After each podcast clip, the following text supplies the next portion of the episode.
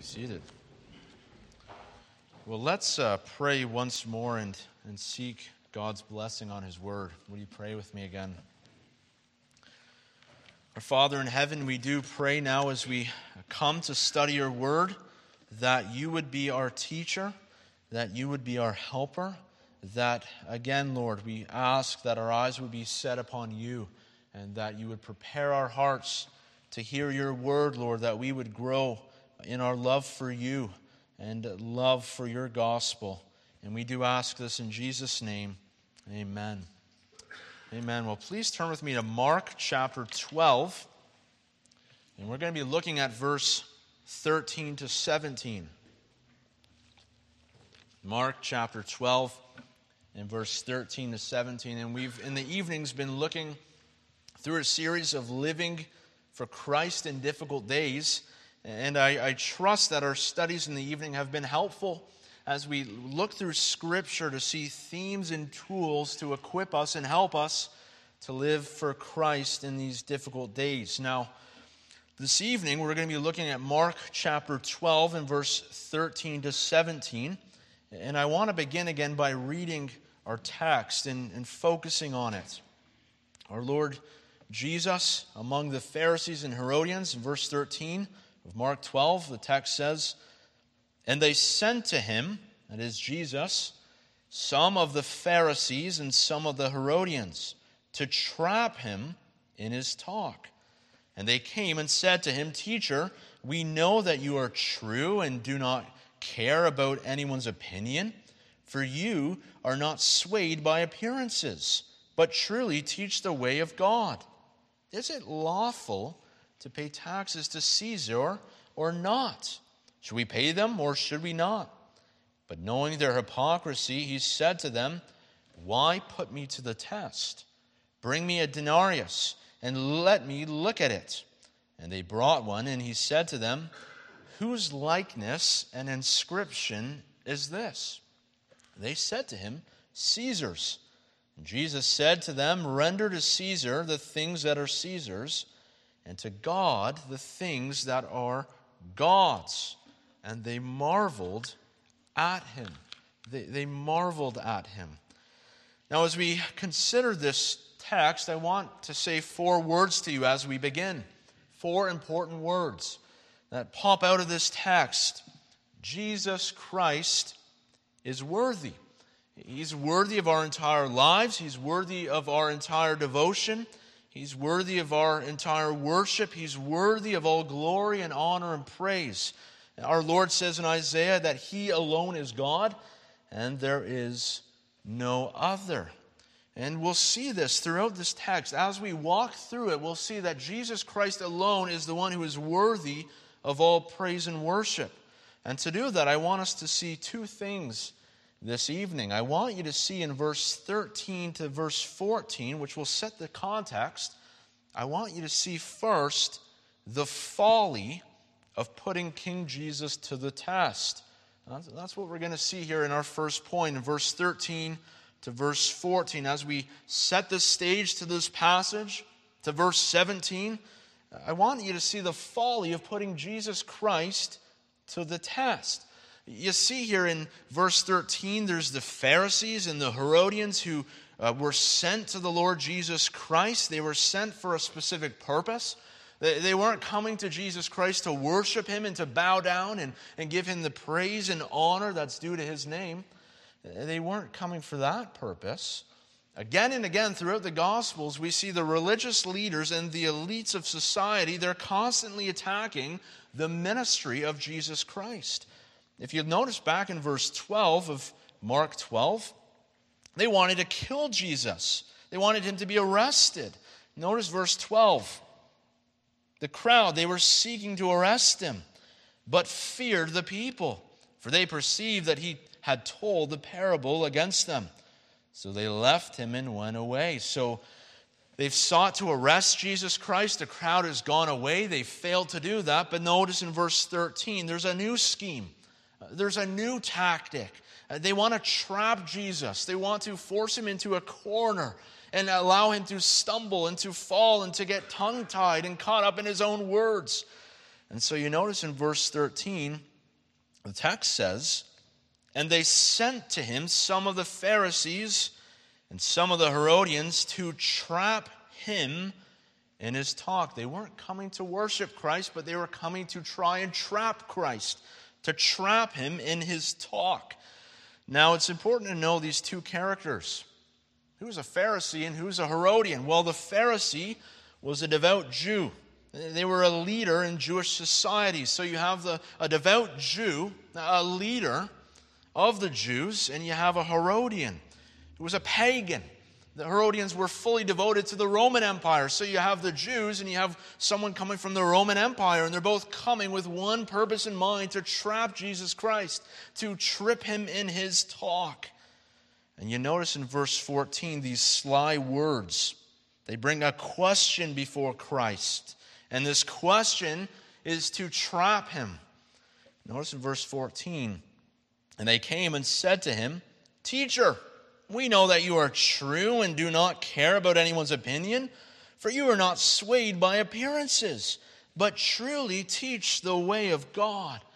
Well, Jesus, in a moment, he'll see right through that. We'll see that. He'll see their hypocrisy. They're not, they're not bowing down and saying that he's the one who's teaching the way of God. They don't have this genuineness of heart. They're simply saying these sly words, these hypocritical words to Jesus to trap him. And so you notice the question they bring before him. This is their tactic. They bring this question Is it lawful to pay taxes to Caesar or not? Should we pay them or should we not? Now, the question here is simple. As you read that text in verse 17, it's either do we pay taxes to Caesar or do we not pay taxes to Caesar? Now, the question is you're probably wondering why would they use that question to trap Jesus or to cause him to stumble in his speech? Why would they mention about paying taxes to Caesar? Do we pay taxes to him or do we not? How, how would that trap him? Well, I want you to notice again the context. These two characters back in verse 13, the Pharisees and the Herodians. Well, let's begin with the Pharisees. In first century Judaism, uh, the Jews didn't embrace Roman rule well they understood that the coin had Caesar's image on it. And so for them, they were very reluctant to pay taxes. They, they believed uh, that because the coin had Caesar's image, as they would pay taxes to the Roman Empire, they, they saw it as a form of idolatry. So you understand the Pharisee coming to Jesus and saying, Do we pay taxes or do we not pay taxes to Caesar? If Jesus simply answered to the Pharisee, Yes, you must pay taxes to Caesar, what would take place is that the Jews would be absolutely furious with him. So you see, the Pharisees, they asked this question to get a crowd roused against Jesus, a crowd to be angry and furious with Jesus by their answer. If he said, Yes, pay taxes to Caesar. The second group, the Herodians, you can see here that they came to ask him the same question with the Pharisees, but, but they were looking for a different response. If Jesus said, Do not pay taxes to Caesar, uh, the Herodians are a part of the Roman Empire. They're, they're devout, they're devoted to the Roman Empire. So if Jesus says, Do not pay taxes to Caesar, then these people, the Herodians, are going to be furious. So, really, you can see here right through uh, this question, it was an attempt to trap Jesus. They anticipated either a yes or a no. Yes, we pay taxes to Caesar, or no, we do not pay taxes to Caesar. And regardless, these men thought that there would be a crowd that would be furious against Christ. There would be people that wanted to stone him again or throw him in prison. So there was this tactic to, to try and make him stumble, uh, to try and trip him. But we see again and again and again that's a foolish thing. It's, it's a foolish thing to try and put King Jesus to the test. It never works out. It, never works out to put the King of Kings and Lord of Lords to the test. Isaiah 55, verse 8 to 9. The Lord says, For my thoughts are not your thoughts, neither are my ways, uh, neither are your ways my ways, declares the Lord. As the heavens are higher than the earth, so are my ways higher than your ways, and my thoughts than your thoughts. Now, for us as believers, maybe we wouldn't outright think that we could put Christ to the test, but but there can be this form of doubt in our life where we doubt his goodness, or we doubt his promises, or we doubt his words. But we see here that the Lord, the, the King of kings and the Lord of lords, uh, he can't be put to the test. His thoughts are higher than our thoughts, his ways are higher than our ways. So, as his people, when we hear the, the call of the King, when we sit under the King's word, which is the word of God, the Bible, we realize that when the king speaks, we listen, we submit. When the Bible speaks, it is God speaking. And what these men fail to do is to truly listen to the voice of the king, to truly bow down and worship the king, to take heed to his word and to apply it. And so, for us, when we consider the folly of these Pharisees and Herodians, we think of the foolishness of trying to put Christ to the test and not bowing down and simply listening to what the king has to say. That's a foolish thing. And that leads into our second point. Now that we see the folly of putting King Jesus to the test, I want you to see how Christ deals with this folly. I want you to see how he addresses them, and he actually takes the opportunity to teach them, and to teach them in a way that they were not expecting. They were expecting a yes or no answer, but he takes the opportunity to teach them. So, secondly, the wisdom of the king. And we're going to see that in verse, uh, verse 15 to verse 17. The wisdom of the king. If you notice in verse 15, how does Jesus respond to their question? Notice verse 15. But knowing their hypocrisy, he saw right through it. He said to them, Why put me to the test? It's folly to put the king to the test. You, will see this. Bring me a denarius, he said, and let me look at it. And they brought one, and he said to them, Whose likeness and inscription is this? And they said, Caesar's. So he does something here. The, wisdom of the king, notice how he addresses them. He says, Bring me this denarius, this coin, uh, a coin in the Roman Empire. And he, he took it out and he said, Look at it. He, he brings it before the Pharisee and the Herodians and he's teaching them something. He says, Whose likeness and inscription is this? And they said, Caesar. So Caesar's inscription, his likeness, his image was, was placed upon this coin, this denarius, which was a day's wage, a day's work of labor. And church history tells us that it would have had the image of the ruling Caesar of the day. And in Christ's day, as he would have picked up this coin, the inscription on that coin, as commentators have pointed out, would have said Tiberius Caesar Augustus, the name of the Caesar. Tiberius Caesar Augustus, son of the divine Augustus, Pontiff Maxim, highest priest. And so you see there right away on the coin, it says that Caesar Augustus is the son of the divine Augustus. They're, they're ascribing divinity to Caesar. The Pontiff Maxim, the highest priest. So on one side of the coin, there would be the head of the ruler, head Caesar. On the other side of the coin, there would be a picture of him seated on a throne, wearing diadems and clothed in this high priestly robe. A common confession of the Roman Empire was that Caesar is Lord. And so the Christians of this day, or in the early church, they would have heard this confession coming out of the Roman Empire Caesar is Lord, and they would have proclaimed that Caesar is the only sovereign in the world, that Caesar is the only one who has authority over every aspect of your life. Uh, by the word Lord, they ascribe divinity to Caesar. Now, how does that work out in the kingdom of God? Is Caesar Lord? What is Jesus showing them here? He brings this coin before them and shows them that this coin has a Caesar on it, it has his image on it, it has their false God. Is Caesar Lord? If you look with me in Philippians chapter 2, we see the confession of the early church, the confession of the apostles. I want you to notice in Philippians chapter 2, and verse 9 to 11, the confession of the early church. It was radical.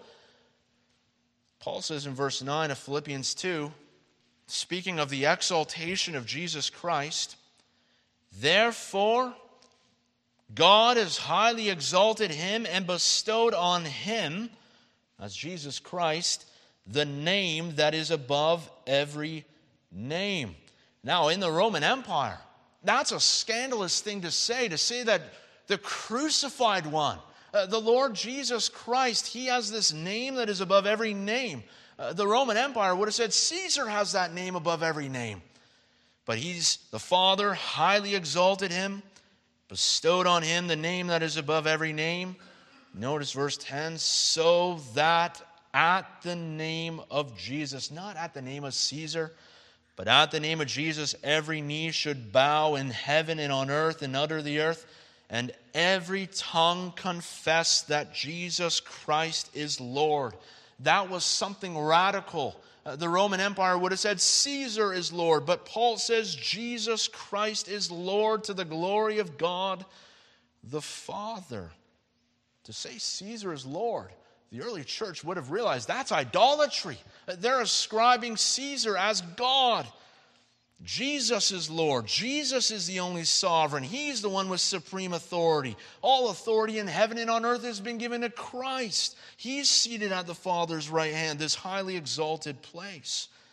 the Pharisees, the Herodians, they saw the coin, they saw Caesar's image, Notice again what Jesus says in verse 17. He's addressing this issue, he's giving us a framework to see and to know how to deal and how to live in this world.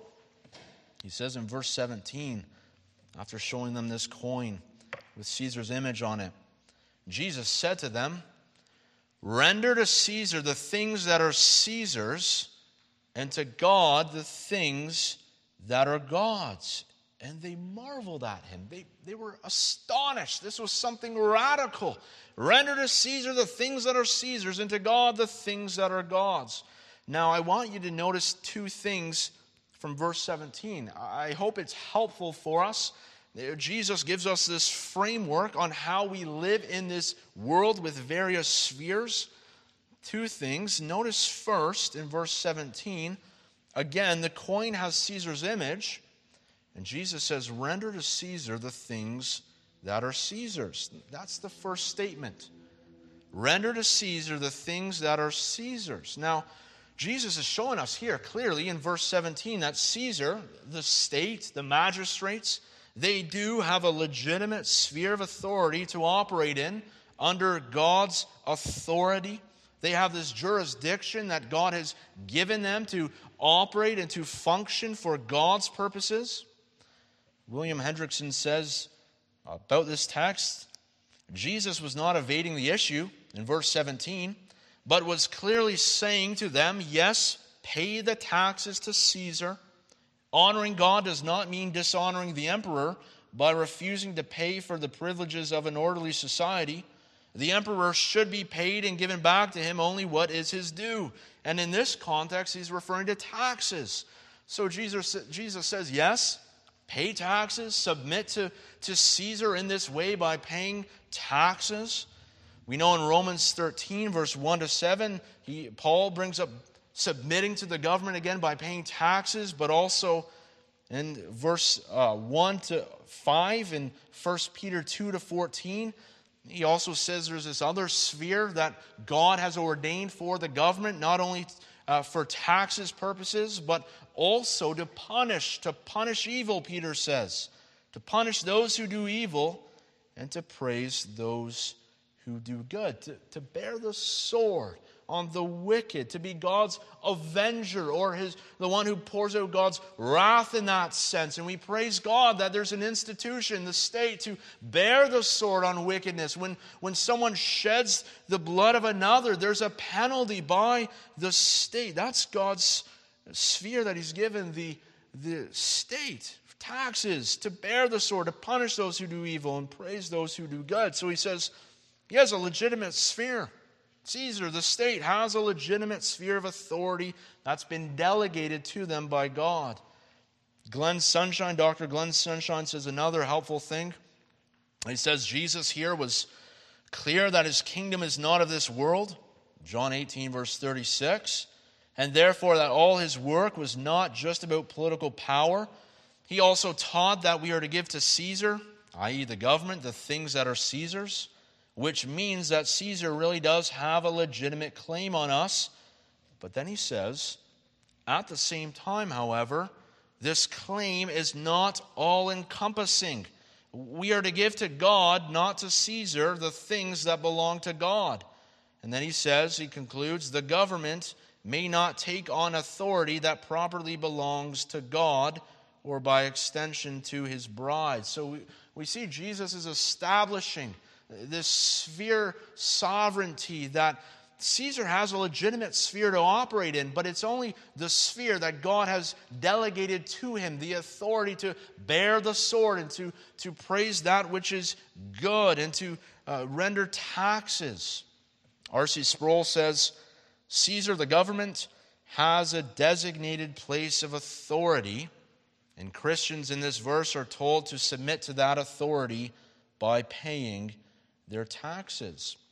So Jesus begins there. He addresses the legitimacy of, of rendering to Caesar the things that are Caesar's. And in this context, it is taxes. Now, what's the issue here? Well, the Pharisees and the Herodians, they are so consumed with this narrow focus of pleasing Caesar, rendering to Caesar. Uh, they're, they're saying, do we pay taxes to Caesar or do we not pay taxes to Caesar? And the issue behind this is that these men are standing before the living God. They're standing before the one who's upholding them with the power of his word, upholding all things. And these men do not bow down and worship Jesus Christ and give him the worship that's due to his name, but instead they're, they're focused on giving Caesar what Caesar wanted. So Jesus, he goes on he rebukes them, really, and he shows them that they have forgotten the most important part giving to God what God wants. He reminds them that they are owned by God, and that is far greater and superior to all things. And so he, he shows them this coin that you use to pay for taxes, it has Caesar's image on it. But what image do you have on you? Who, whose image do you bear? Who, whose image do you carry? You have the image of God. And so that's the second piece of the framework that Jesus shows us. The coin has Caesar's image on it. Render to Caesar the things that are Caesar's. Pay Caesar taxes. But he shows us something far greater. He says, You. He looks them in the eye. He says, Give to God, render to God the things that are God's.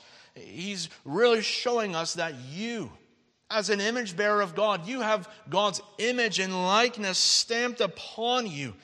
Give to God what is God's. In other words, the coin for tax purposes, give it to Caesar.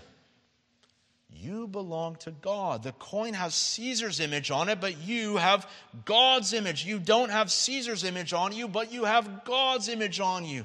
The coin, give it to Caesar, but give your entire lives to Jesus Christ. The state Caesar does not own you, but God does. Bow down and worship Jesus Christ. You are His. You're to love the Lord your God with all of your mind and heart and soul and strength. You have the image of God stamped upon you. And that changes everything. Uh, that changes how you live in this world. That I'm accountable to the King of Kings and Lord of Lords. That I'm responsible to Him. Genesis 1, verse 27. So God created man in His own image. Something far greater than a coin that has the image of Caesar on it. But man has been created in God's own image. In the image of God, He created him. Male and female, He created them. Give yourselves to God. You have God's image upon you. You are obligated to give yourself to Him. And, and we don't just give ourselves to, to the Lord on Sundays only, and then the rest of the week we just give ourselves wholeheartedly to Caesar. But but give everything to the Lord. Every day, all day, every hour on the Lord's. Now let's look at some texts that, that tell of us of this. If you look in 1 Corinthians chapter 6, 1 Corinthians chapter 6 and verse 20, I want you to see that you are God's. Render to God the things that are God's. 1 Corinthians 6 and verse 20. Notice what the Apostle Paul says. There's something far greater here. He says in verse 20, For you were bought at a price. What's that price that you were bought at? The blood of the Savior, the blood of the God man, the shed blood of Jesus Christ. You were bought with a price. You were bought out of the slave market of sin and death. Therefore, glorify God in your body and in your spirit, which are God's. You see that?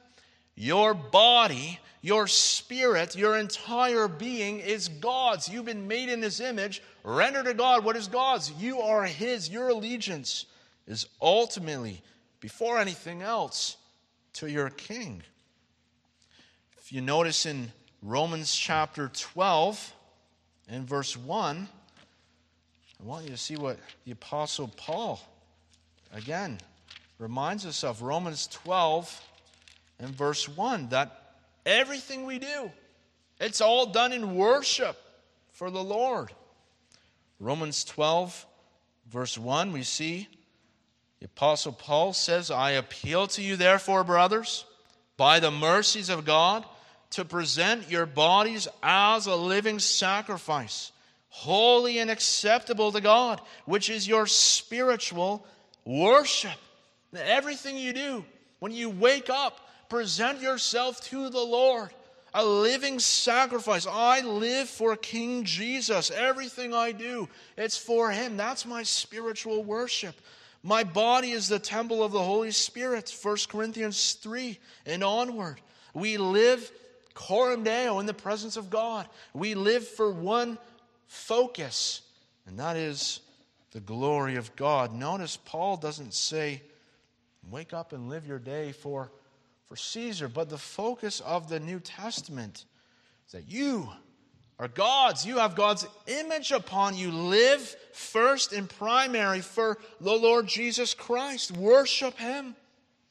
Romans 14, we won't turn there, but verse 1 to verse 12, we see that Jesus tells us, we see that the Apostle Paul, he says that we, we see that Christ is the Lord of the conscience. And so, in all areas, we serve the Lord Jesus Christ. He is both Lord over our bodies, our mind, our conscience, all of that.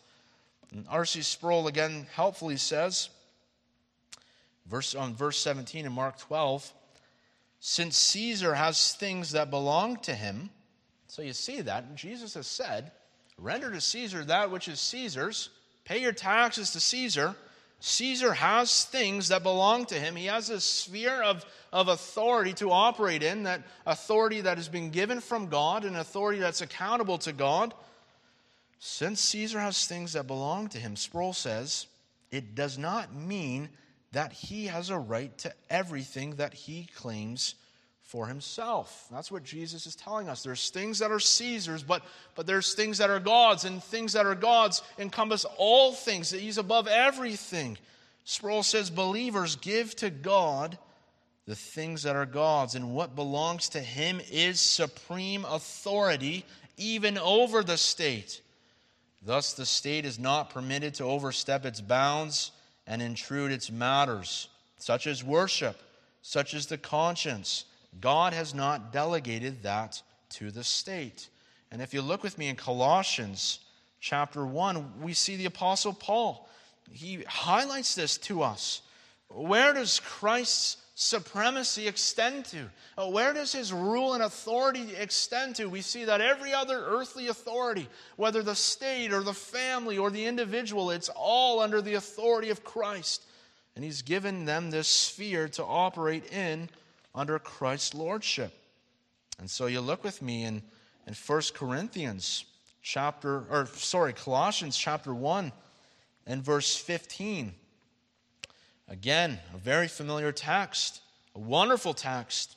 1 Corinthians 1, verse 15 Jesus Christ is the image of the invisible God, the firstborn over all creation. For by him all things were created in heaven and on earth, visible and invisible, whether thrones or dominions or rulers or authorities. All things were created through him and for him. That's why Sproul can say that his authority is higher than even Caesar's authority, though Caesar has a sphere to operate in. But it's above all things. All things were created for Christ, through him and for him. Notice verse 17. And he is before all things, and in him all things hold together. And he is the head of the body, the church. He is the beginning, the firstborn from the dead, that in everything he might be preeminent. So, Paul, he covers all areas again. He's preeminent over Caesar, the state, whether thrones on, uh, on earth, dominions, powers, all of these things. He's above it. They've been created through him and for him. He's above all things. He's the head of the church. There's these spheres that God has delegated, that God has given them a limited authority to operate in for the ultimate purpose of His glory and His praise. And so we see then the wisdom of this king. He's showing us something. Render to Caesar the things that are Caesar's, and to God's the things that are God's. Now let's go one step further. We've considered the folly of putting King Jesus to the test, the wisdom of the king. Now let's think of this in terms of implication or application from verse 17. Render to Caesar the things that are Caesar's, and to God the things that are God's. How can we take this framework of these spheres and apply it to how we live in this world. How can we live for Jesus Christ in difficult days or in good days, in old days? Well, a couple weeks ago, we looked at this uh, concept, which I believe is in the scriptures, of sphere sovereignty. And this concept helps us clarify that there's different jurisdictions of earthly authorities that the Lord has given. These jurisdictions, these spheres, they don't have unlimited authority. They don't have ultimate authority. They've been given authority from the living God. He has supreme authority and rule. So each sphere, they have this limited authority given by God to operate in. Each sphere does not have authority over the other sphere, but they are to operate within their own jurisdiction, within their own God given bounds. And so we saw four spheres a couple weeks ago. I'll go through them briefly. The individual, again, we saw in Genesis 1, verse 27, that, that men and women have been created by God.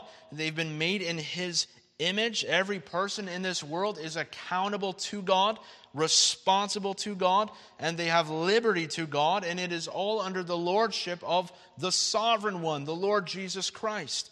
So we have that sphere. The Lord Jesus Christ is the Lord of the conscience. I'm accountable to the Lord and how I steward my time and my resources in my life in accordance with the instruction from the Word of God by the Spirit's help. So there's, there's that sphere. We're accountable to God. There's also the sphere of the family. And for time's sake, we won't go through it all, but we saw a couple weeks ago that in Ephesians 5 and Ephesians 6, there's the husband, there's the wife, there's the children, and we see that, that each one in the family unit is ultimately responsible to Jesus Christ. And so the husband is to lead and love his wife in a way that is Christ like and, and tender and according to the word of God. And you see again and again as Paul refers to husbands, he says, Love them as Christ loves the church. Love them, serve them, lead them as unto the Lord. The husband doesn't have supreme authority over his wife or his family. It's ultimately Christ. There's this limited authority that he's been given in the family. We saw the wife. She's to joyfully submit to her husband as he leads her unto the Lord, and her accountability ultimately is to the Lord. And so, if her husband requires her to do something against her conscience or against Scripture. She is not required to submit, but she submits as unto the Lord. Children are supposed to uh, res- uh, be responsible and respect their parents as unto the Lord. Uh, we see again and again, it's all unto the Lord. It's all under the headship of Christ, his sovereignty. So there's the individual, there's the family, there's also the church. We saw in Colossians 1, verse 18, that Christ is the head of the church. Revelation 1, verse 5, again, it says that as well. Uh, we see here uh, the one who has authority over the church. It is the Lord Jesus Christ, and he's been given, uh, give, uh, has given a limited authority for the elders to shepherd the flock according to the word of God, but the, the elders don't have this unlimited authority. It's this authority that's been delegated to them from God. And so we see here the head is the Lord Jesus Christ. It's not Caesar.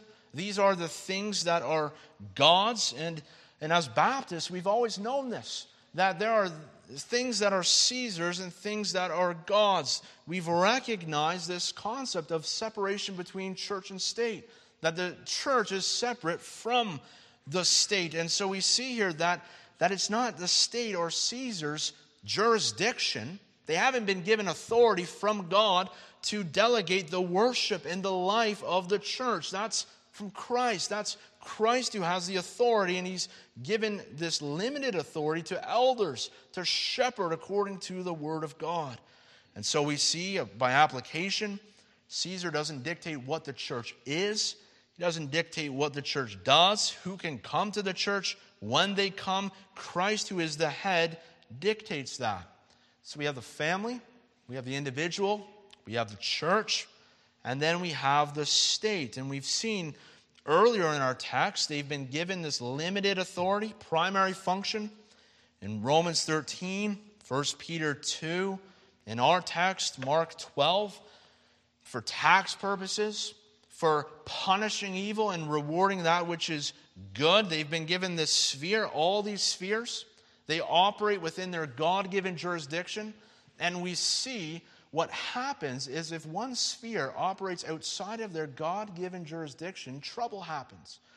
We see that again and again that God has given certain spheres this limited authority to operate in for His glory, for His namesake, for His purposes.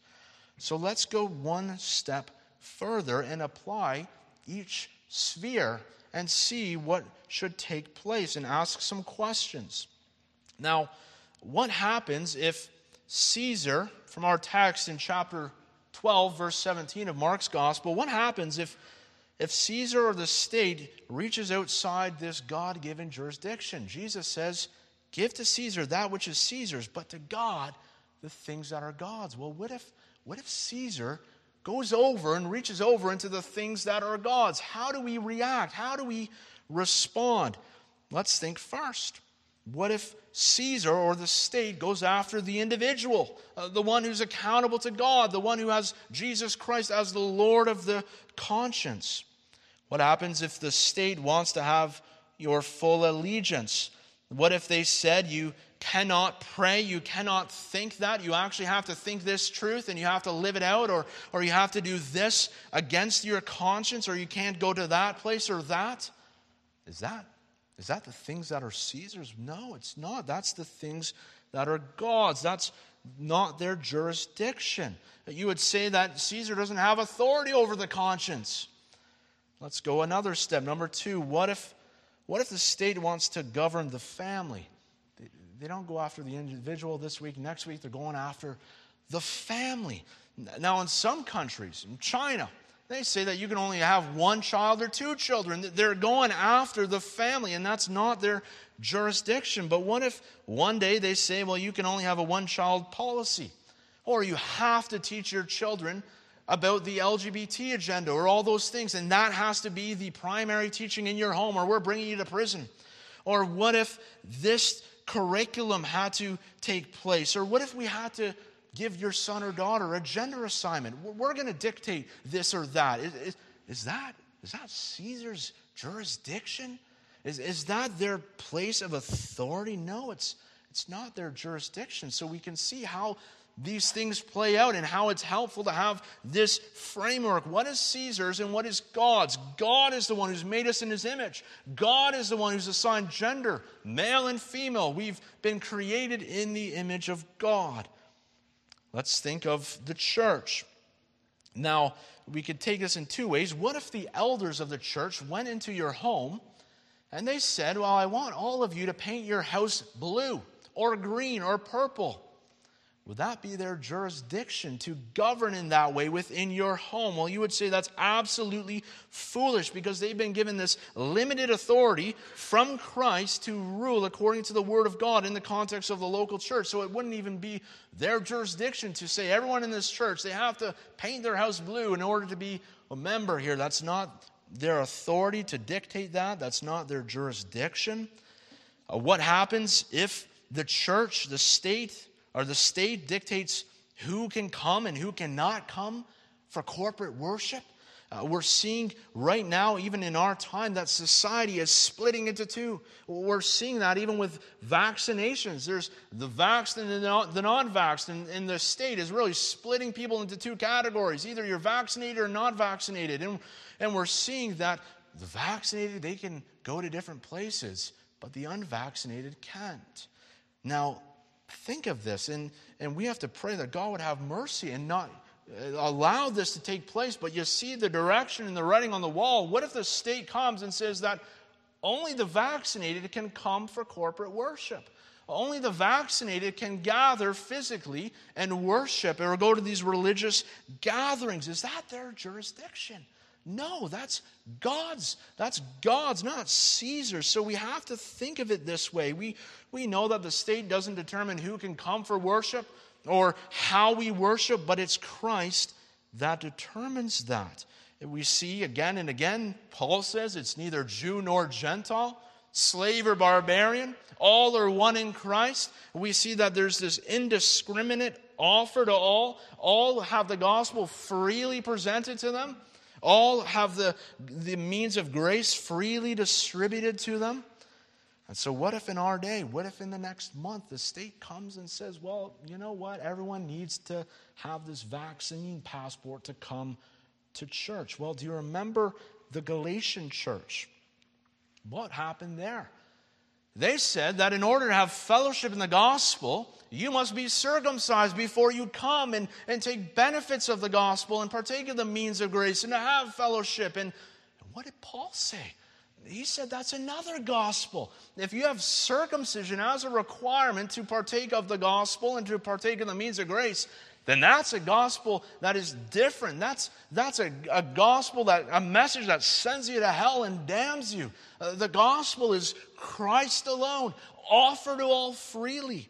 And so we need to understand this. If that comes our way, we must utterly reject that because we have no authority. The elders of the church have no authority to limit it to that. We see again and again the testimony of Scripture is that it doesn't matter who you are, doesn't matter your economic status, doesn't matter your social status, it doesn't matter your medical status. Scripture offers the gospel and the means of grace to all freely. And so we need to understand these various spheres. What is God delegated to them? What's their authority? What is their bounds and limits? And how do they serve the living God? Principles we need to carry now as we conclude here. We hear of these spheres. We understand that it's all ultimately under the Lord Jesus Christ. We think of this practically. What, what principles then can we carry now that we've been equipped with these tools and this framework of thinking? Two things. We, we need to understand this. Number one, our first and primary loyalty must always be to King Jesus. That's, that's the focus and bent of all Scripture. Give to Caesar what is Caesar's. There's a purpose there. Submit to him as he he lives, they live out their God given function and operate in their God given jurisdiction. Give to Caesar what is Caesar's. But, but above all that, be, before anything else, first and foremost, your loyalty is always to King Jesus.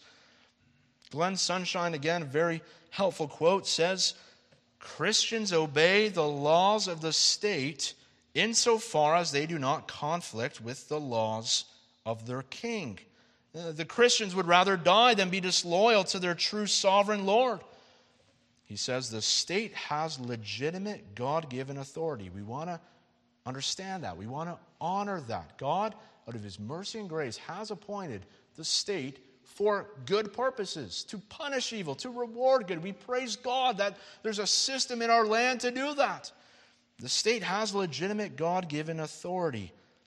But, Sunshine says, and that's a wonderful name, Mr. Sunshine.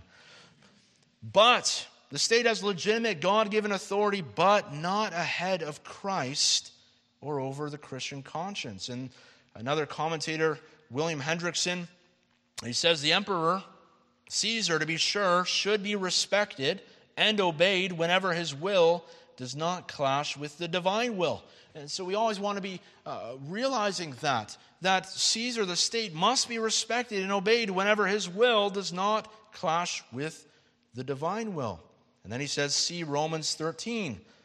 And then he says, but when there is a clash, the rule laid down in Acts 5, verse 29, must be followed.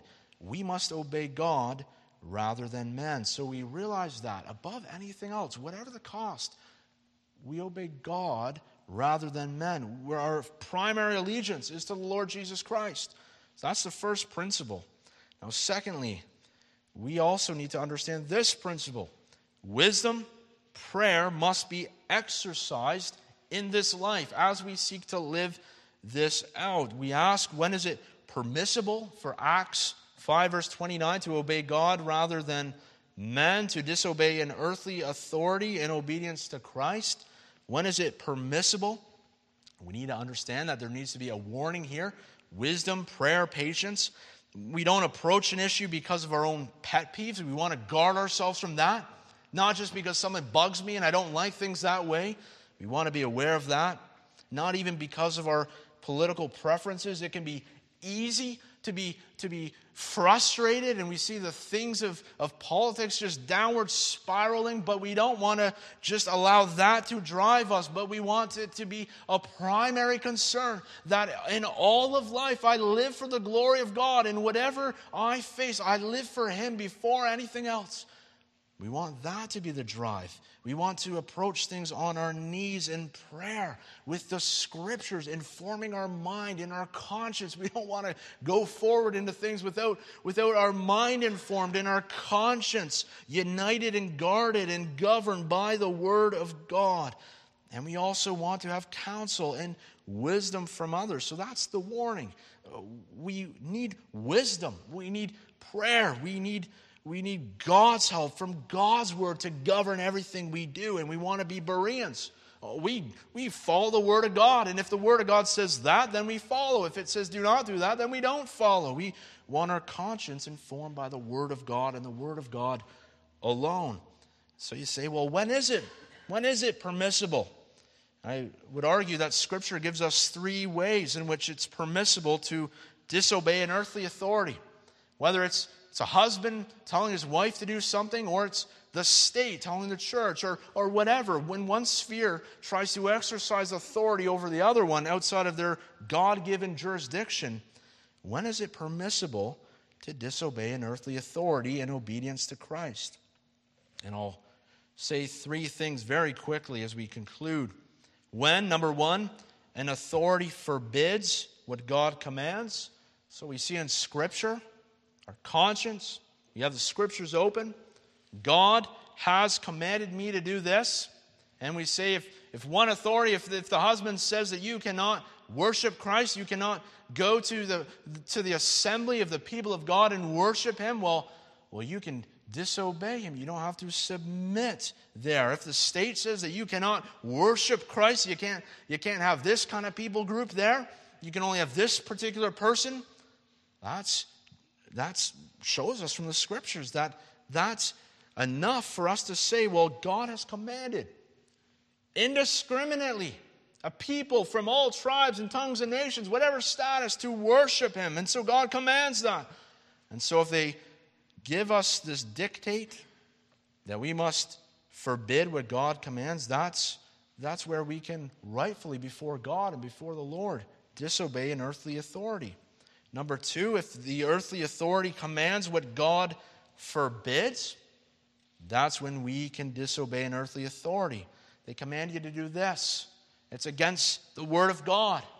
Well, you have a right to disobey then under the authority of Christ.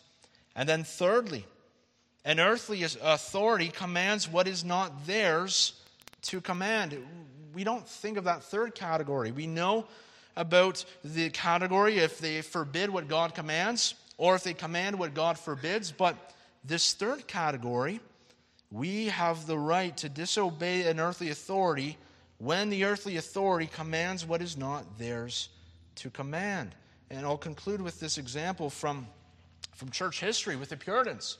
The Church of England, they, they were Calvinistic at that time, but, but the state, the Church of England, said to the Puritans that you have to use the Book of Common Prayer for your worship services. And so you have the, the state, you have Caesar saying that you must use this book. Now, this book, it wasn't heretical. If you pick it up, it was it was very theologically accurate. There was Reformed Calvinistic doctrine in it, so it wasn't, it wasn't like they were uh, telling them that they have to do something what God forbids or denying what, what God commands. It wasn't, it wasn't in that category, but they were saying that your worship must conform to this pattern. You have to bring this book into your worship. And the Puritans, many of them, they understood that that wasn't that wasn't the state's jurisdiction to d- determine how we worship the Lord. And that's not their, their jurisdiction to command something what is not theirs to command. And so what happened? Well, many of the Puritans that didn't adopt this book that the state wanted them to use, they were booted out of their church and they were denied access, and people were scattered in the forest. And so we see that principle as well in Scripture and in church history that if an earthly authority commands what is not theirs to command, we, we seek God. We pray to the Lord for wisdom that we would be obedient to Him above all things. Jesus says, Render to Caesar the things that are Caesar's, and to God the things that are God's. We have this framework. It's a foolish thing to put Jesus Christ to the test. We have these principles to carry. Now, the hard work is for us to dive deep into the Word and pray to the Lord that He would guide us and He would give us boldness and grace to follow the Lord according to our conscience, knowing that He alone is Lord of the conscience. May God help us in the days to come. Let's pray.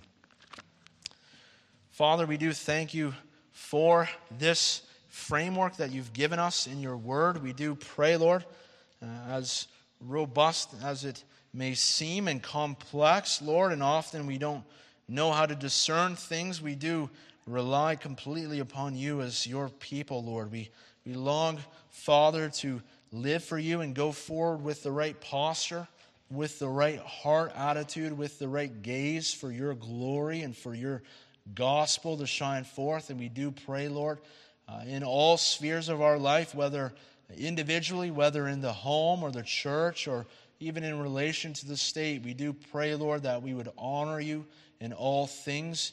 We pray, Father, that you would give us wisdom to help us to interact in all these spheres of life. And we pray, Lord, that you would be glorified by our Christ like behavior in this world.